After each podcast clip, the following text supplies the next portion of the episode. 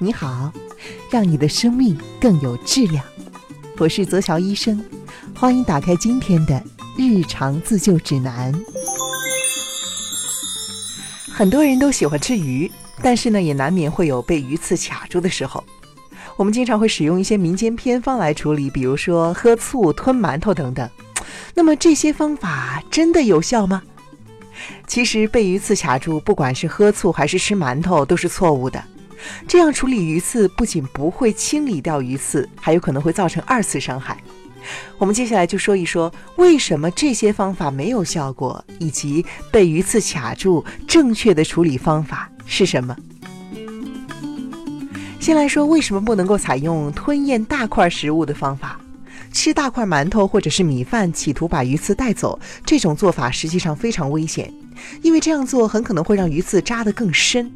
想象一下钉钉子的场景，尖锐的鱼刺就好像是一根扎在皮肉上的钉子。如果钉子扎得深，那么你吞下的饭团或者是馒头会从侧面给它一个推动力，鱼刺没带走，反而扎得更深，再想拔出来就更难了。哎，这个时候你可能会问了，有的时候这种方法确实好用啊，吞下去米饭，鱼刺好像就被带下去了。这只能说明你很幸运。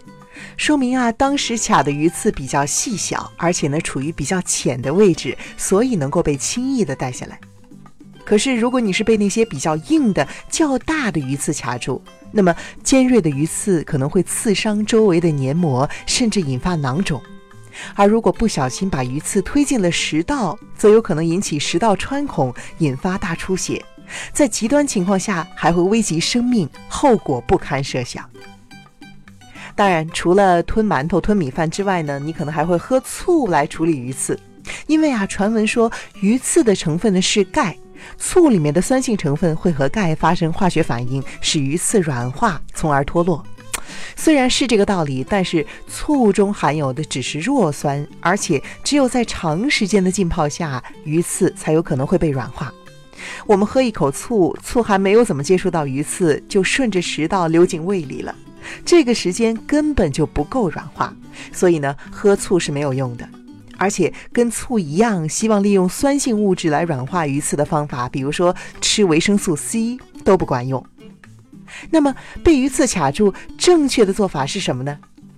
一般来说，鱼刺最常见的还是卡在口咽部，也就是我们的扁桃体、扁桃体的周围，或者呢是舌根，这些位置是比较浅的。你可以尝试用下面的方式来解决。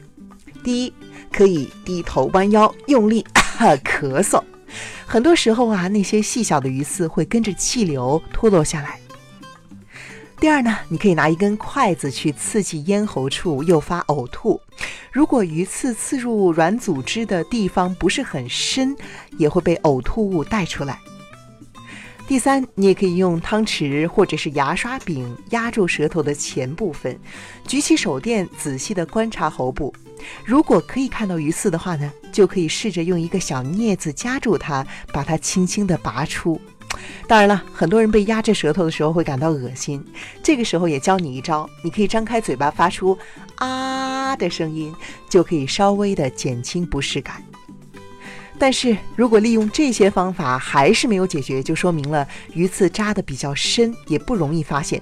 那么这个时候一定要及时的去医院就诊。医生会使用专业的器具把它取出来。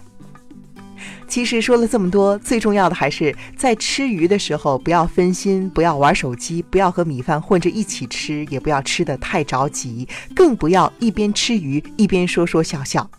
就算是卡住了，也不要采取喝醋以及吃馒头、吃米饭这一类的错误方法，以免造成二次伤害。以上就是今天日常自救指南的全部内容了。我是泽乔医生，非常感谢你收听这个节目。如果你喜欢的话呢，欢迎订阅我的专辑，并且把它分享给更多的朋友，尤其是那些爱吃鱼的人。下期见了。